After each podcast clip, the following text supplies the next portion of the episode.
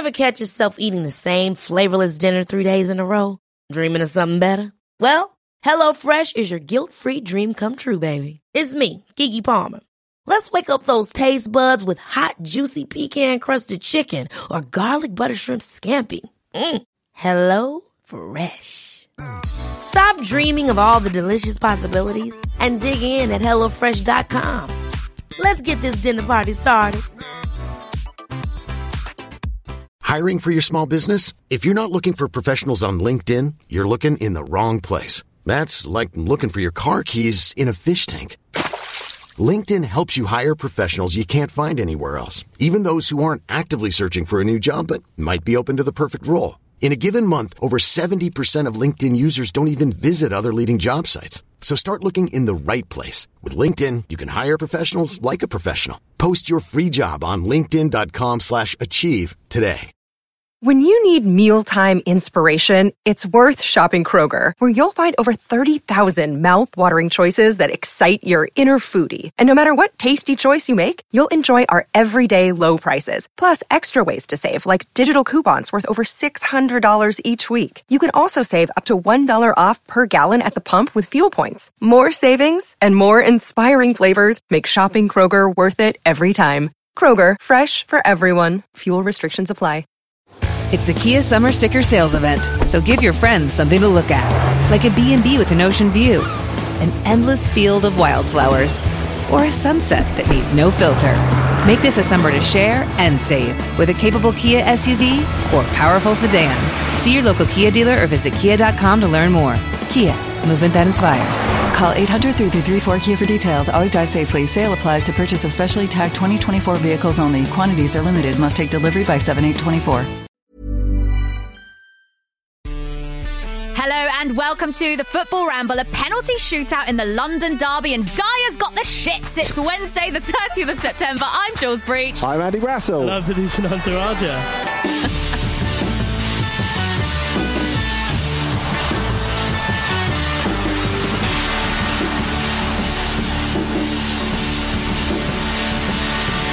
Just to clarify, I don't actually know if he has the shits. Has he though, Jules? I think he would have taken a lot longer. No, not if you've got the If it- shits. It's in and out.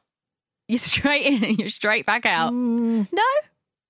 I'm worried about, unless they've got a B day situation there, I'm worried about all sorts of things. They must have a B day in that stadium. I mean, it's the greatest stadium in Britain. They yeah, must have. Yeah, they should do. Or maybe one of those Japanese ones where you can just press a button and it turns into a Oh, those are good, aren't they? You get Yeah. like a hairdryer on your bum. I mean, why why do we think to to, to, to clarify that Mourinho ran after him? I mean, Well, he it- said, didn't to he? go and Eric put paper down.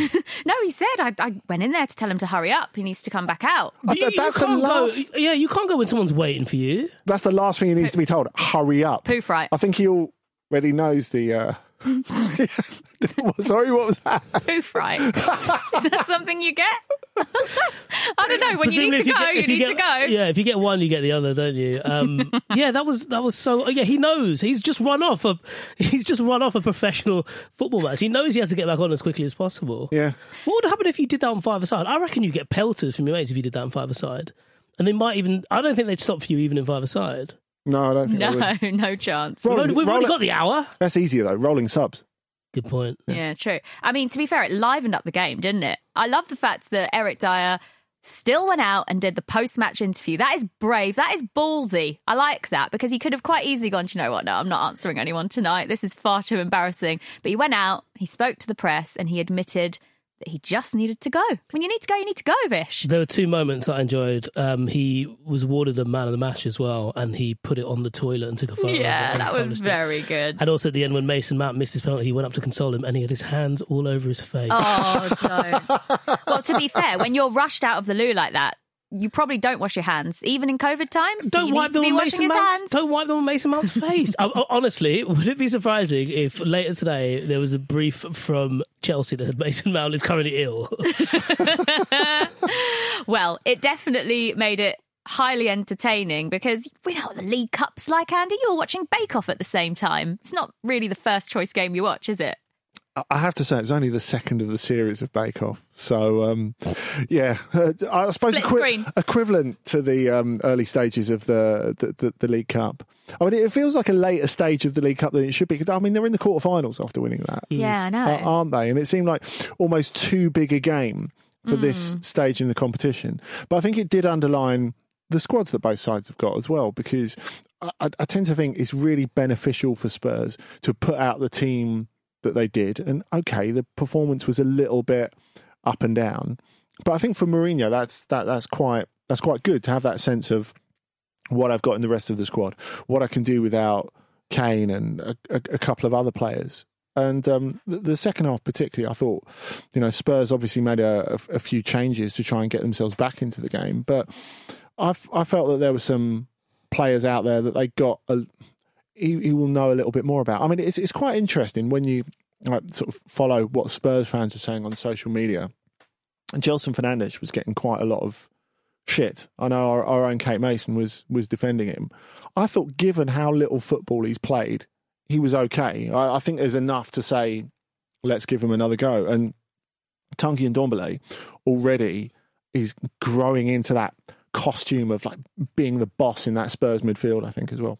Can I ask um, a question relating to the French style of football for midfielders? Because I noticed Ndombele did a little shift with his feet yesterday that Paul Pogba does as well. And it's one of those where it looks like he's kind of playing, you know, touching it with his right to go to his left. But he almost stops it with the same foot and, and shifts the other way. And it leaves defenders in exactly the same, or, or, you know, elicits the same reaction in defenders where they just, they don't just stop. They kind of turn around and they're like, oh, no, I've, I've, there's no way they can combat this. It's almost like a street football move. I'm not articulating it very well here, but, but Ndombele did it in the second half, and I thought, you've created space from nothing there. You have no right to be as free as you want. This are. is right where I want you to get like a little tablet out and just demonstrate it for us. Get your video. I'm going to do it. I'm going to do it for socials Do it. outside and, and Ramble do my TV touchscreen. Yeah. But no, I, I was, uh, you know, you said there it was a chance for players on the fringes to come out and um, and show their worth, and he seems to be doing that bit by bit now. He does, and um, again, I know Kate was very like distressed by the idea of Spurs selling him when it looked like his his position at um, Spurs was was was untenable, and I think this this is definitely smart to reintegrate him. Uh, it might be by circumstance rather than design because th- they couldn't find someone out there to buy him but they definitely lack that player in midfield. And being forced and maybe this will happen with other players i don't know because of the current situation of the, the, the market and everything being so uncertain that you've got to work more with current players. I would love to believe that was the case certainly because it's clear that Ndombele, with the right backing, with the right confidence, can provide something that they don't have, and that creation of space, I, I think, is is is a really, really good example of that. The, the fact that he's he's someone who can change the pace of the game, that he can go past players, that he can play that pass. He's he's not just a final passer. He's not just a ball winner. There's there's so much to him. I I, I think, and it will, it will really benefit Spurs who.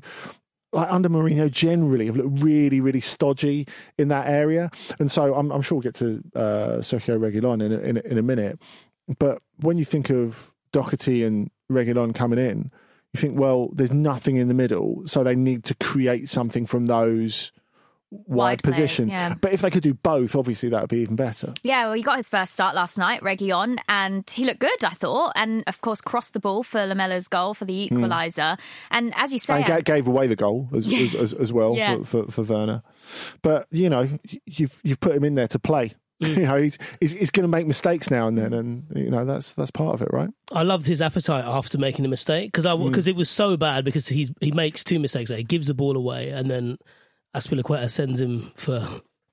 Well, I don't know. I thought he was still going to go. He might as well just walked off the pitch. It was such a satisfying skid, though, wasn't it? It was. It was. I think Andy Gray once, um, when someone was done like that, once said that they would need to buy another ticket to get back on the pitch, and it looked like he was in that situation. But he um, just the appetite to, to keep going forward and, and to know that the pressure was on him a, little bit more as the debutant, as someone that has been you know talked about a lot for com- coming into the team and. Yeah, he he's. Um, I know we saw it a bit with Sevilla, and I, and I know that when you watch YouTube highlights, you're only going to see the best of certain hmm. players, and and even with defenders, is about what they do going forward. But he was just his his. I suppose his fitness as well, because he's going to be rusty. Hmm. And just the way he was able to go back and forth, and even the way he turned onto his right foot to put in that cross was so smart. Because I think hmm. in that moment he realised that they know I'm left footed. Ideally, I'd like to cross this to my left, but I'm only going to get space on my right, and I'm going to deliver the perfect cross. Well, we can talk about rustiness. I mean, it, to me, it feels like the Europa League finished like five minutes That's ago. true, actually, so uh, maybe for him, there's no real stoppage. I had a day off and then I went to Spurs, kind of thing. Yeah, exactly. But still, it's been a while since he's played a full Yeah, match. absolutely. So, uh, what about uh, Chelsea's performance then? Because they they scored earlier on in the game through Timo Werner, his first goal for Chelsea. We also saw What a finish. Mm. Yeah, what a we saw a first start as well for Ben Chilwell, who's been out injured. We saw Mendy with his first start as well for the club. So there are a lot of debuts last night, Andy, for Chelsea. As a whole, what did you make of their performance? Because technically they didn't lose the game, did they? No, I thought the the, the, the front half was better than the back half uh, of, of it. Um, there's there's work that needs to needs to go on, and um, clearly, I, I got the impression that with that, with that rotation, I, I felt like. I, I don't know. It may sound weird because of Tottenham's current schedule, but looking at the com- composition of the teams, it almost felt like Tottenham were rotating more to find out a little bit more about the squad, and Chelsea were rotating for rest. I mean that that, that might not be correct. No, in fact, it probably isn't correct. But I, th- I think that's that's that's the way it looked in, in terms of the team sheets, and uh, it, it just felt like Werner was left in to get his goal. Yeah. really, really, and, and and that obviously worked. I, I think. And the- obviously, he scores when he can't get me any fantasy points. and he's now out of my team. Not that it makes a difference because obviously you don't get points for the League Cup, but still, he's gone. He's He gone. should do. Is- is- I lost you. my patience. Is- Dead is- to me, Vish. Is, is that a change you would like to see in the the, the game? Points for the League Cup, no, definitely not. No, No? I can only focus on one competition, Andy. It's too much. right?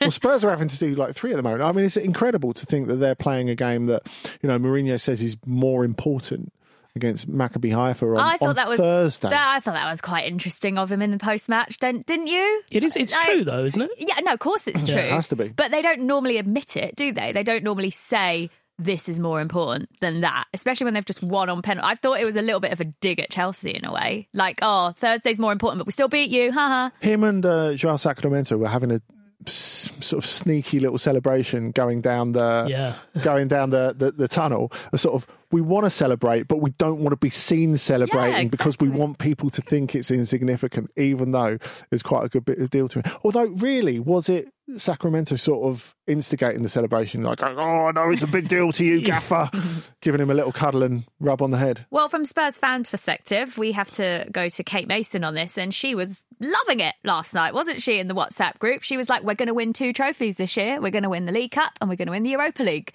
I don't think she was joking. Yeah, you've, you've thrown her on the bus there, haven't you? She's being deadly serious. I think.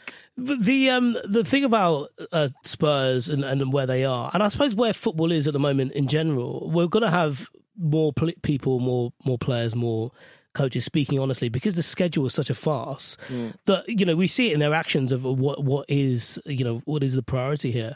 And I wondered as well from Chelsea's point of view yesterday. That's quite a not necessarily an easy trophy to pick up, but it's one of the easier ones to pick up. It's one of the ones realistically in both Spurs and Chelsea's reach.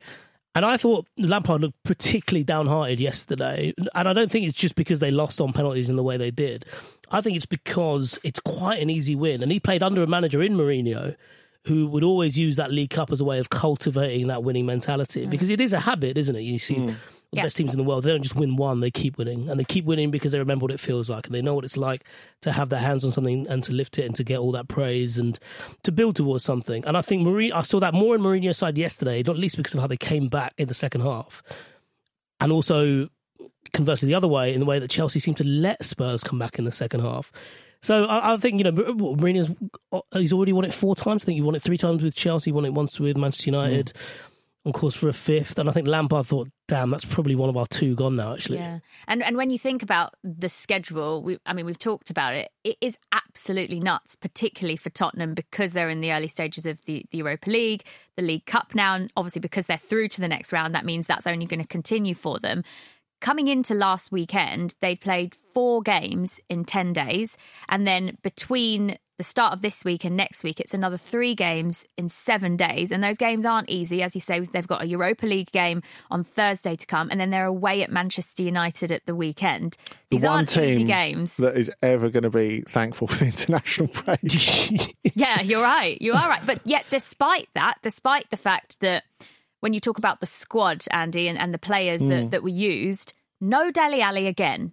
Now, if you are moaning about, well, maybe not moaning isn't the right word, but if you are commenting on how hectic the schedule is, Moaning is definitely the right okay, word if moaning's you're a the right word. I was trying to be, I was trying to be professional for a second there. Um, but yeah, it, you know, when you're complaining about the amount of games you have and needing more players, but you've got someone like Dele Alli and you leave him out the squad for the fourth time already this season.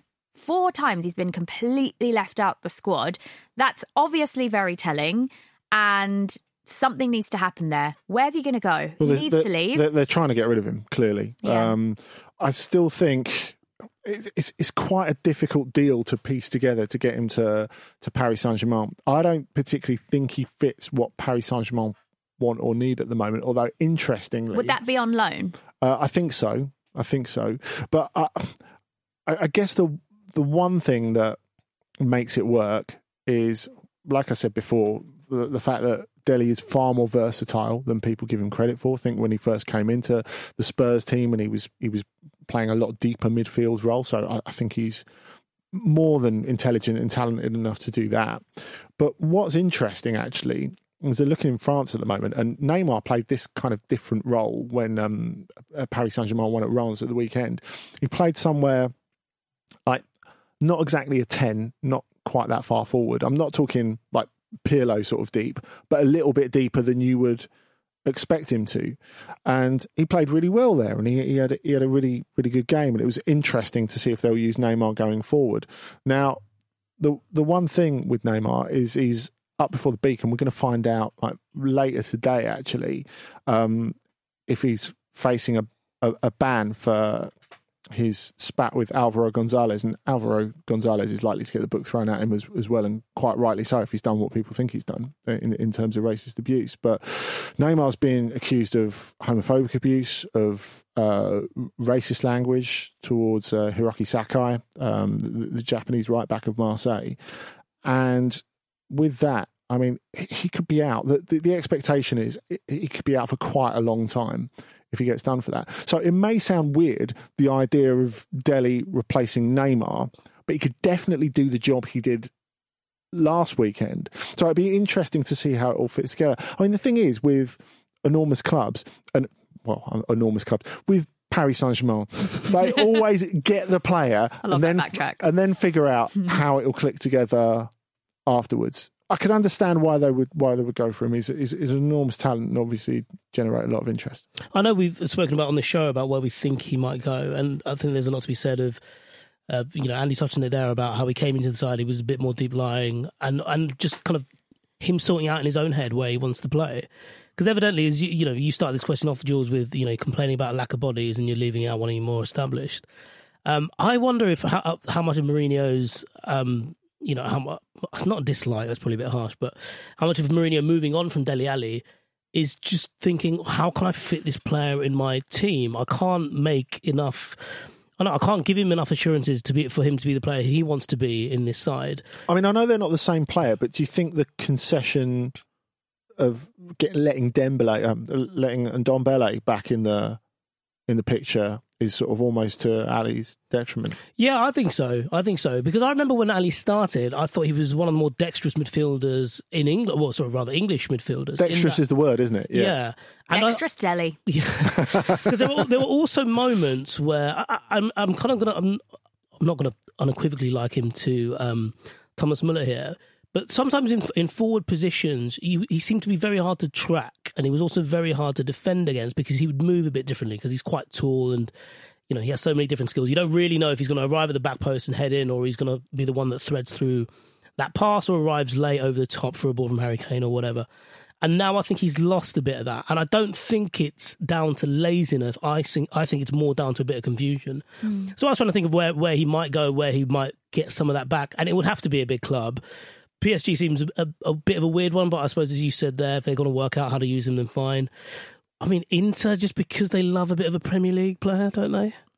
Yeah, and they- they've only got like 28 midfielders at the moment. They'll be fine. Yeah, exactly. But, Well- but yeah, don't know. Yeah, five or six days until the transfer window closes. So uh, by this time next week, we should probably know where Dele is going to be for the rest of this season. Where there's a desperate need, there's a way, basically, yeah. isn't there? Yeah, yeah. With the clock running down. He, Yeah. he will go somewhere, won't he, in the next week? Uh, let's move on then. Uh, congratulations to Spurs. They're through to the quarterfinals. Uh, something that um, I know the guys have been talking about quite a bit on Football Ramble in the last few days, and uh, Kate and the guys yesterday spoke about it. It's the update on football's future, whether or not there would be any funding, particularly with the National Leagues uh, due to start this weekend. Now, it is being reported that the National League and the government have agreed funding to support the league. Now, this is great news if this actually ends up happening because look, they're in such a precarious position. The fact that they've had to wait until what is it, three, four days before the league starting to know whether or not they can even play this weekend seems crazy to me. But if this news is true and the government does manage to fund the National League and, and the lower leagues going forward for the rest of this season, then that's brilliant news because it means that all of those players and all of those people will now have jobs for the for the rest of this season because it must have been so tough for managers of any of these national league clubs and the lower league clubs to have to get their squads together. They've had to prepare them all. I was listening to Jamie O'Hara, who's the manager of Billericay on Talksport, and he was saying he's had to get his squad completely prepared for a season that they don't even know whether it's going to go ahead or not. And he mm. and the the players' contracts don't come into effect until the weekend, until that first game is played. So you could get as close as Saturday morning and still not have known whether or not you've got a job for the rest of the season. And for the a lot of these players, this might be their only job. This might be the only way they have income for their families. So fingers crossed this all actually ends up going ahead. It looks as though it is. Um, so yeah, that's really good news, isn't it? Yeah, massively so. The, one of the reasons the seasons were, were cut short so early during um, well, during the first lockdown was because of basically what you've alluded to there with regards to contracts. Because in a lot of those players' contracts at that level, the contract ends at the end of the season, which is written in as basically at the final whistle of the last game. And with with the suspension and with that last game moving further and further away, players you know players were kept getting paid, and clubs were like, well, we need to come to a solution, so let's can it all together. And now the flip side is, yeah, that all these players are going to be even more in the lurch, and it's really you know, I- think we because certainly, you know, in the, between these four walls, we talk about football and we talk about the highest levels of football, but we have to also remember that it is a job, and while it is a job for people at the top, it is a lot of the people's sole source of income at that level. Bear in mind, you know, we obviously talk a lot about the players that have come to the top of the professional game via the non-league, but you've got to remember that they're the ones that make it, and there are a lot of people who don't actually have that part-time job as, um, you know, as an S and C coach or as a trainer in a gym. They think this is part of their dream, and a lot of people live that dream, live that sole purpose up until the age of, of 28, some even at 30, considering how late Vardy came through. Um, and yeah, it is it is really harrowing, and I, I do hope something can be done. And it's obviously the government funding stuff is encouraging. I don't hold up much hope for it, to be honest. Mm. Like it all sounds. I don't want to be a bit of a doom monger here because we haven't seen how it's going to plan out. But I mean, I think we've got enough evidence of how things have been done over the last few months, maybe in the last couple of years, to know that. I don't know. I'm, I'm, I, I want to. I want to see it. I don't. I won't trust it until I see it. Yeah. Yeah. I think that the the positive thing is that with this news that's come out that the government are going to to fund to support the leagues, at least that's them recognizing how important these football clubs are and how important Yeah. these jobs are. Because not only is a football club there to provide jobs for people in that community the club is there to provide a lot for a community whether that's for mental health reasons or Exactly, whatever it might be. There are so many issues around a football club that perhaps if you've not been involved in lower league football, you wouldn't even really think about. But actually, it is the heart of the community, Andy, isn't it? Yeah, it, it really is, and um, a lot of these clubs have, have have done a lot, like with no budget really, to to help their local community um, during during lockdown. I think of um, the, the the Dons Action Group with um, AFC Wimbledon, for example, who've got food out to to vulnerable people through a huge ne- network of volunteers, and a network that was originally assembled to to, to, to leaflet for the bond issue to m- make up um, the, the difference in funding between the stadium, which again will be something for the community. So I think to think it's it, it's just players, and if you're a pro, you're loaded. I mean, we've got to get past that thinking is is is is so much more, but it has to be about the fans as well because I mean, as, as Luke was saying, and I thought the guys had a very eloquent discussion on it yesterday. Um, you know, it, it is it is something that's Im- important to people. All these clubs are important to people, and and that's why you know people have fought tooth and nail to keep clubs that have been in dreadful positions alive, and why, why it's been so awful to see Bury go and to see Macclesfield go. But I, I feel there's been very little understanding or top level leadership of of the issues that these clubs actually face, and you know it's something that we're talking about now we should have been talking about it six months ago. Like, Yeah. Uh, obviously, before that, you know, it w- w- would be better if stuff was run better in the uh, in, in the in the first place. And clearly, there are a lot of issues that have have, have been there for a number of years, but. Um, that we're just coming around to talking about it now when we're like you know sort of a foot off the cliff it's, it's, it's, it's ridiculous The real issue here is that um, fans are still not allowed into stadiums of elite football clubs, and the National League is part of that elite group. Now, that means that without any of the gate money, the funding just literally isn't there, and football clubs can't survive. That's why they need the government funding. so that's national league and national league south and north, North, and South as well. as they well, were isn't it? included Yeah. because there was, um, I think it was changed maybe a couple of years ago when they they wanted to sort out relegation and promotion from the National League North and South, and in order to be able to have that into the National League, they needed to include them as an elite club. Yes. Now, obviously, this is an issue because without any of the gate money, and now hopefully with some government funding they can survive. But in terms of the FA Cup there has been some agreements made in terms of fans being allowed into certain stadiums. Now if any elite club as you've just said Andy National League North South and above are at home then they can't have any fans in those stadiums. Home fans can attend non-elite club games. And so if there are two clubs that are both non-elite then they can have fans in the stadium. So we've actually seen it recently in the last couple of weeks since the season began that the non elite clubs have had fans there. And actually, as a whole, from what I've seen, and we've had coverage on, on BT Sport at the weekends because we've had reporters out to some of these games, that they have actually got fans there and they're absolutely loving it. It's so amazing to see fans back in stadiums. And they are all socially distancing and it's all being done very well. But of course, this can only be done in the non elite clubs still. but it goes back to that theme, especially with the FA Cup qualifying rounds um, that are happening this weekend. That you know, football doesn't exist in a vacuum, and that's what we've been talking about from the very start, I suppose, isn't it? I mean. They had this statement from Corinthian Casuals. They're playing Dulwich, um, which um, I, I, I looked up because I didn't want to misquote. And uh, Corinthian Casuals have said, uh, following an announcement from the Department of Culture, Media and Sport in conjunction with the FA, Corinthian Casuals will be unable to admit supporters of Dulwich Hamlet to King George's Arena for the FA Cup second qualifying round fixture, which is happening this weekend. As the coronavirus is clearly clever enough to differentiate between supporters of Step 2 and 3 clubs, in their wisdom, supporters of National League clubs, which include Dulwich Hamlet, are banned from spectating. And you've got this situation, haven't you, Vish, with with Wealdstone, which is and the streaming, which is a really weird one. Yeah, yeah, they've had to get. They're basically in a situation where they um they can admit people into their clubhouse to watch the game on a stream. Where on the other side of the wall, this match is taking place, where they've got to black out the windows. Oh, That's as well. ridiculous. But the, I mean, s- yeah, I- where do you start Yeah. with, with some of this bullshit? minefield, you, you'll be in a situation where, well, I, I, I don't know what team it would be actually, but there clearly would be a team in the situation who are losing money from getting promoted, getting Yeah. Mm. promoted into that elite level. Um, That's a really good point. I don't know why they didn't just. Oh, uh, sorry. I, like, I, I don't really have anything to say beyond just uh, a flurry of swear words, really, Yeah. because we're in a situation now Bloody where, COVID. but but just some common sense as well. I think it's it's you know a lot of it is obviously COVID's fault, and you know fuck fuck that guy if we ever see him on the street. but Roll your sleeves up like Frank. but there is a way Get those forearms out. Give him a punch in the face. take off that Rolex, yeah. but there is a way of doing this sensibly, and I, I think you know why are we not surprised? You know, we we see E EFL, EFL clubs go out of business despite the fact that we have warning signs two years down the line.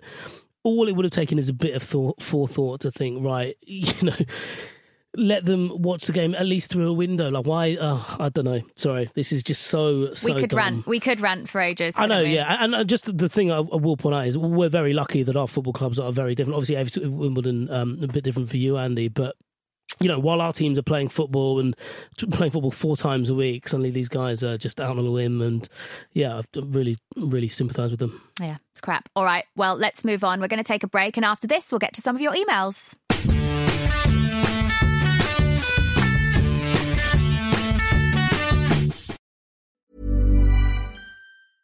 Ever catch yourself eating the same flavorless dinner three days in a row?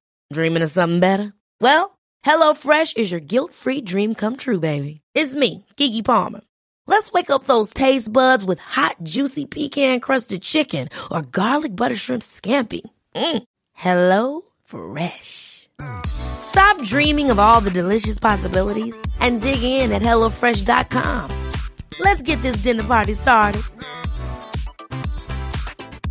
I'm Sandra, and I'm just the professional your small business was looking for. But you didn't hire me because you didn't use LinkedIn jobs. LinkedIn has professionals you can't find anywhere else, including those who aren't actively looking for a new job but might be open to the perfect role, like me.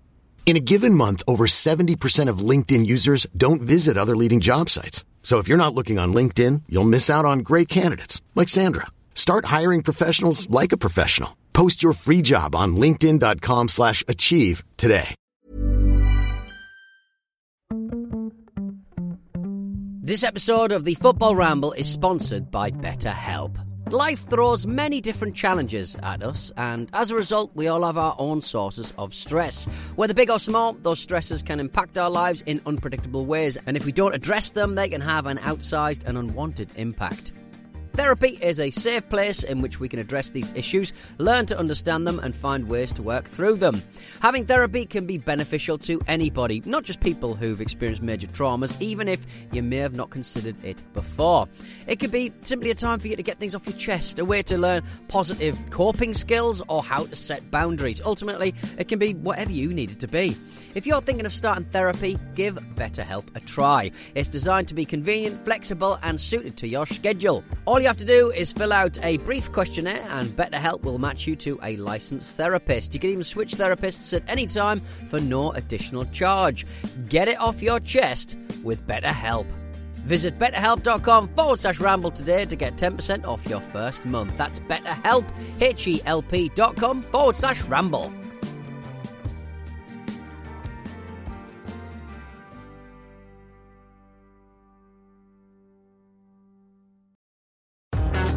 Join me, Melissa Reddy, and listen to my brand new podcast, Between the Lines. I'll be speaking to the biggest names in football about the captivating, behind the scenes stories fans want to hear. From major talking points to untold anecdotes, you'll hear from some of football's leading stars as well as those working in the shadows. In our first episode, I spoke to former Spurs manager Maurizio Pochettino about that Amazon documentary. We feel responsible because it was uh, very difficult to say yes, to open the door to Amazon. Only we watched with Jesus the 25 minute first because was until we uh, left the club. And on our latest episode, I investigate how prevalent and damaging social media abuse is in football. And I was like taking all this negativity onto myself, and I did. I kind of lost myself and my personality because I knew everything that was going on around it. And it's not until I actually got to a stage where I thought, I can't take this anymore. it, it is becoming too much for me that I spoke out about it. Craving football insight? Well, look no further. Listen to Between the Lines with me, Melissa Reddy, via Spotify, Apple Podcasts, or wherever else you get your podcasts. This was a Stakhanov production. I'm Craig Brown. Welcome to the Football Ramble. No, I wasn't expecting that. I thought it was Marcus's day off. so I was wondering what that was because we were we were pre warned prior to that break. Pete's made something for you. I was I wondered how weird it would get. Always sends a little shiver down your spine, I know, doesn't it? I know. Um, right, let's get to your emails. Show at footballramble.com. Uh, this first one is from Darren Kershaw, who says, Hello, all. Hello, Darren. Uh, just regarding yesterday's email suggesting football clubs should merge to save the lower leagues, I've got a better idea to avoid potential rivals having to join forces, which nobody wants, really. My, da- my idea is a football tax. Good God, I never thought we would talk about taxes on Football Ramble. He says, Hear me out though. We often talk about how those few teams at the top of the pyramid get richer and the money never gets reinvested back into the game. Why not, on every transfer in the Premier League, just like an agent takes their cut, the Football League receives a cut? This money is then redistributed amongst the lower league clubs, and the higher you finish, the more you receive. You could also do the same with TV fees from Sky and BT, as well as any other fee paid as part of the Premier League machine. You could even have it as a stipulation of any foreign billionaire or state wanting to buy a club. They also have to contribute to the well being of the league as a whole. There has to be enough of this excess cash sloshing about that the rich minority just would not miss. It's just a thought. Keep up the good work. Vish, you gave me a bit of a look during that. What do you think? I think it's interesting. I think there is nothing wrong with the idea of a, you know, looking after. I suppose the the people who can't afford to look after themselves, and you know, we talked about it before the break about clubs going out of business, and and you know, we always get the the comparison of so and so earning X much, you know, X amount of money a week, and what that money could do lower down. Um, I suppose in the case of foreign billionaires as well, or you know, foreign takeovers, it kind of makes sense to come in and and help out the ecosystem that you're going to profit off. Um, I sound like a proper socialist there, and I'm all for it. I think, um, but yeah, I mean, I mean, it is. It's an interesting point of view. Uh, we were talking about this off uh, before we started recording. How much money actually does go down from the top? Because I'm a bit unsure on that. It's a, a, token amount, but the Premier League would already say they they they, They pay their, enough. their Mm. their bit, and um, you know that was um, that, that that was related to the football league accepting the the the change in rules for uh, taking young players, wasn't it?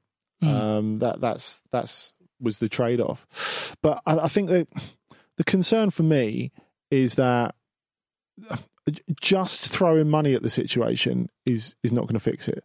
Obviously, money is needed, but and I, I, know Darren's suggestion comes from a, good place, and I can definitely see the, the the point in that. But in the current system, I'm not sure the money makes all the difference because the problem is that football league clubs can't be trusted to spend their their, their money sensibly. And also, the EFL is a fundamentally weak institution that has been mismanaged for a number of years, and a lot of people would say isn't fit for purpose. Mhm. So I think you go back to other stuff about the iFollow subscription model, where people can people from abroad can watch their games, and supporters can watch midweek games normally that can't be televised. They can watch all of them at the moment. You can pay a tenner to watch um, a stream of your club that looks like a club video from the nineties. Um, that will cut out every half an hour. Yeah, Yes, perhaps even. yeah, that's right. sooner. But if you don't complain during the game, you can't get your money back. Um, and uh, the, the, distribution of, of, of money there is weighted in favour of, of the bigger clubs, which is a huge issue. And that's something that I think Shaun Harvey, when, when he was chief exec, was, was, was in charge of. If the EFL are dishing the money out or the money goes directly to the clubs, I'm not sure anything really changes. I, I, I think it is just uh, kicking the can down the road, as, as, as Pete was saying yesterday. And surely, what needs to happen at the moment is not just that clubs are saved. It's not just about giving them a fish. It's about teaching them to fish, isn't it? Things have to change going forward, so that we're not revisiting the the, the structure of the game every Mm. every five minutes. I mean, if you're not going to restructure stuff and make it more sustainable at a time like this, when is it going to happen? Is it ever going to happen? If you look at the mismanagement across the EFL relating to Blackpool, Bolton, Wigan Athletic, Macclesfield, that's not because of something that's happened in the Premier League. That's because of mismanagement at those levels, Yeah. at those clubs. Mm. All right, let's move on to another email from Phil Mount Stevens, who says, Hello, all, long time listener, first time caller.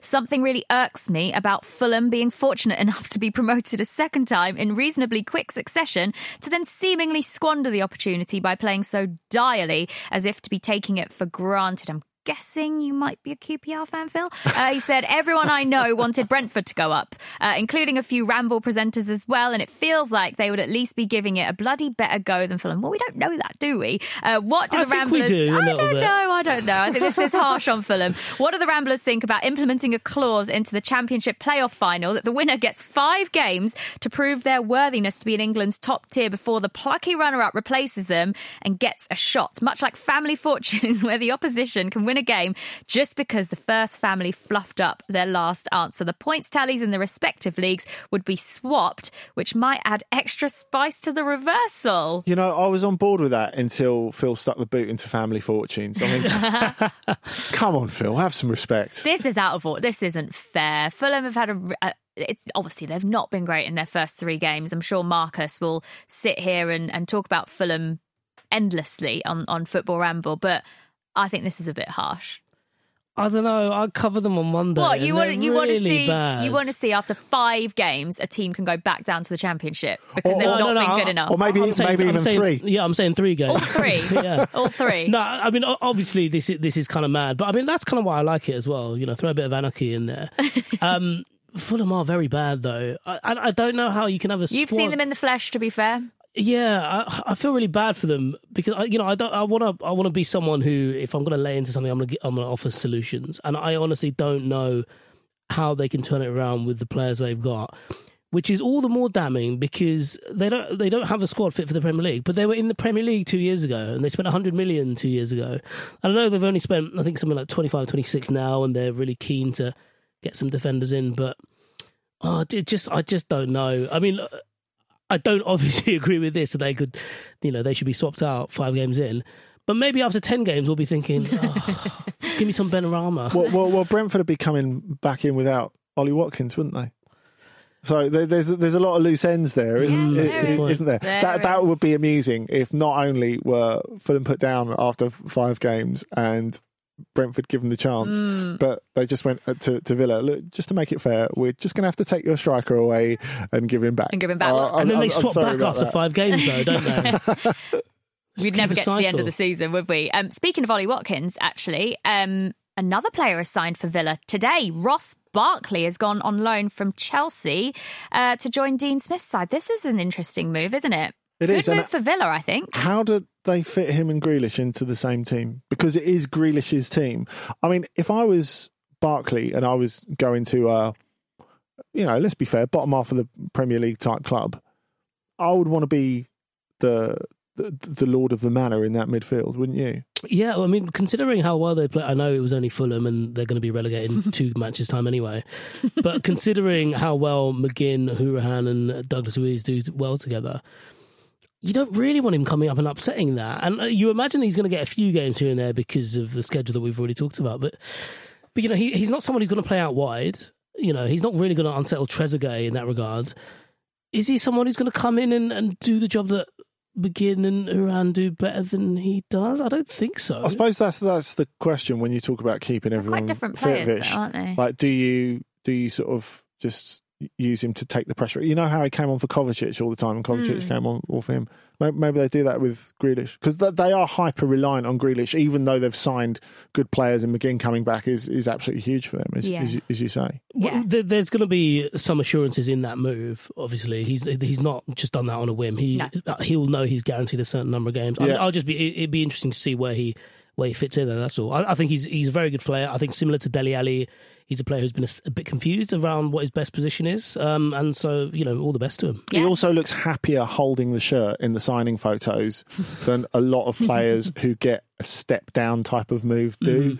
You know, when you know you always think of we, we talked about it. I think the other week when Nicolas Anelka signed for West Bromwich Albion, and it was just as if he'd you know removed a pigeon from his guttering and was like holding it up for the camera. Yeah, I think though that's it's because it, it, he knows it's a good move for him. He probably knows he's going to get more game time at Villa than he would in this current Chelsea setup, and also there's nothing more that a player wants than to be wanted. I think at a club, and and I think he knows that at Aston Villa he'll be given a lot of love. Um, what about Andy? The latest on?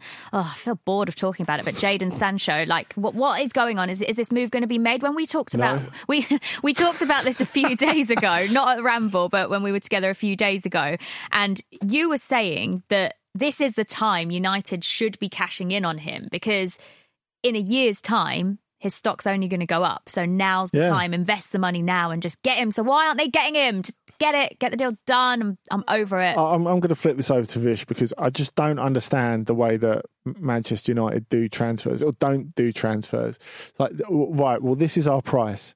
Well, I t- I tell you what, we'll give you a fair bit less because that's what we feel. It doesn't matter what the buying club feels it's worth. It matters what the selling club feels what the player is is, is worth. And um, as I said with Sancho, it's been really clear. The price has been a fair one. I, I- I think um, based on what he's done, and also their relationship with Sancho and Dortmund's relationship with Sancho, mutually very good. Um, and it's it's just like the the Alex Telles thing, isn't it, Vish? Like the fact that there's a price there, they know what it is, they can afford it. So who's winning by them not paying it? I don't get it. It reminds me a lot of um, when I used to go back to Sri Lanka as a kid. My parents would always take me to the market, and there are no better hagglers than your parents, especially if you've got ethnic parents. As I've realised, my mum would. I, I wouldn't know what Astari started at, but I knew what it went for, and it would always seem cheap because she just knew what she was doing. And I remember the first time I went. I hate haggling. I'm the worst at it. I just, I just go, oh yeah, all right, that's fine then. Yeah, okay, bye. Thanks. I'll- And I know I've been mugged off. Yeah. My mum's the best at it though. Yeah, exactly. I think mums are generally. Uh, so I, I remember trying to replicate that when I was older and just getting absolutely rinsed. and that feels like how Manchester United are doing their business now. They're thinking, well, you know, loads of people haggle over things like that, but they just end up going on for so long. I was, I saw there was a discussion on Twitter yesterday about. You know, is this the most interminable um, Manchester United transfer dealing in recent history? And it's not because Ander Herrera was disgraceful. And all, all I could think about there was at least we're speaking to the right people here. at least we're not speaking to some imposters who happen to be walking by. I was going to say, you're forgetting the glory days of uh, Manchester United's Nicholas Gaitan. Oh God! Wow. Wesley, Wesley Sneijder as well. Wesley He's Sneijder, yeah.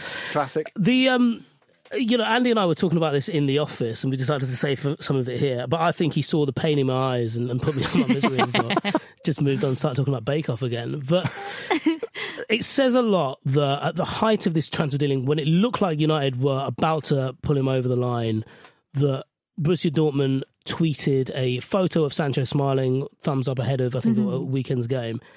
And given what we know that goes into, I suppose, you know, getting the sign off on doing those kind of things, he would have had to have the sign off from uh, Sancho's people, and knowing what we know about the Borussia, uh, uh, rather the Bundesliga accounts, that they're you know quite on the nose and, and very entertaining.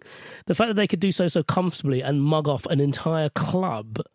Social media intern there, just pressing send and sending the internet doolally. It says all you need to know about how respected Manchester United are in the transfer market. And that comes from years of, I suppose, thinking they are what they were and not having a bit of self awareness in that market that they can't really go out and push for the big signings. But also, when they do that, when they play their hand as Manchester United, when they talk a big game, people are going to up, up their prices and they're going to play hardball. And it just seems that United just aren't in the mood for that. If you look at the way that Liverpool and Chelsea have done their business this summer, chalk and cheese, really. But Andy, like you know, from a from from your um, keen European eye as well, we're also linked with Ousmane Dembele as someone as a replacement for Sancho. I don't really look at that United team and think it needs more width. I think it needs more solidity. But even Dembele and Sancho, they're, they're very different players. Yeah, they are very different players. Um, firstly, I think I, I wonder if Sancho kind of looks at Dembele and think was was it that when you were trying to force your way out of Dortmund, that was really the right thing? Clearly, you got paid a bit more, and um, you know they're, they're, different people. They're different. pro- I mean, Sancho's a lot more professional. I think we can say that as as, as well. Um, but but yeah, it's it's it's a strange one, and um, it seems that there's maybe not the, the the legs in that that there might be. I, I I tend to think that from Barcelona's perspective, they need to hold on to Dembele to, if if anything, to to re re inflate his value from from where it is. I was just trying to work out whether reflate is a word. Reflate, reflate isn't a word. I think it is re. Reinflate. I think it is re-inflate. Reinflate. I'd The- go for that. The one thing in, in Dembele's favour, from my point of view, is that he's primarily left-footed, isn't he? I know he uses both, but he's primarily left-footed. He doesn't actually know which foot Does he, he is not? because um, it was being We're signing an once. idiot. it was being discussed once because he can take free kicks with with, Yeah. with, with either foot, and they, they said, uh, "Which which foot do you take penalties with?" And he's like, uh, he didn't. He's, Yeah. he's actually taken them with both. Well, that's because Manchester United uh, generally do. We have a you know a dearth of left-footed players when you consider it's uh, just Luke Shaw and Matic really in terms of like the starting crop. Even Brandon Williams was primarily a right back coming through the age groups. There was a gap at left back. He played there, played well, and then you know got his breakthrough through that. See, they should be paying 18 million for Alex Telles's left foot. Never mind the rest of him.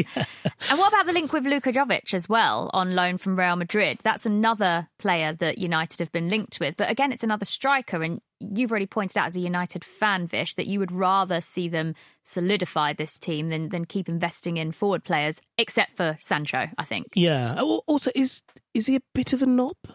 No, a genuinely, nice like, way I, putting I'm, I'm asking that sincerely because I don't know. He Never met seems the like kid. A little bit, but, but then like everyone seems like a knob, knob at Real Madrid, and then they come by and like, oh no, quite a nice guy.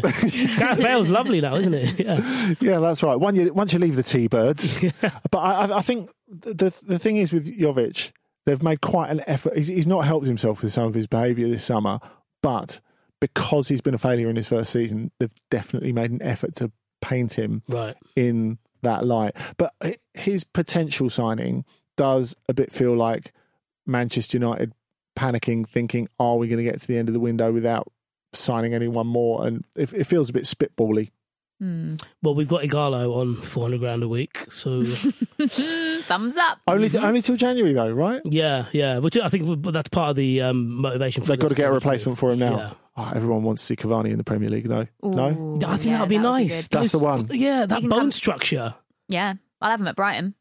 yeah. I definitely would. definitely would. I can imagine him like riding his horse over the South Downs towards the Amex. Yeah, that's, beca- before coming to a juddering halt in that massive car park. that would be his uh, reveal for signing, wouldn't it? Yeah. On no, a horse. no, no, no. His What? reveal for signing would be ballet. Ah, yes, it would. It would. He's a ballet dancer, isn't Yeah, he? he'll be Nice. doing that. Man you know, of the all thing talent. with his leg on the Pirouette. bar. Yes. I d- You don't want anything too elaborate if you're signing for Manchester United, though. I mean, you think of Well, he's like. not signing for United. He's signed for Brighton, remember? Oh, right, okay. but if you think if you think of Alexis playing the piano, and I, I remember like speaking to a, a few people who've like worked f- uh, with and for Arsenal, going, he'd never do any of that shit for us. Yeah. Uh, and then he rattles it out, and then afterwards he's like, "Yeah, I'm done.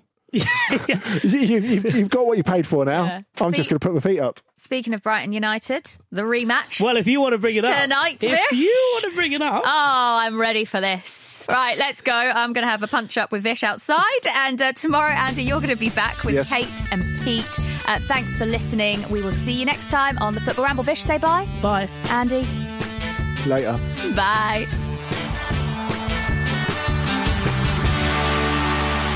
This was a Stakhanov production and part of the ACAST Creative Network.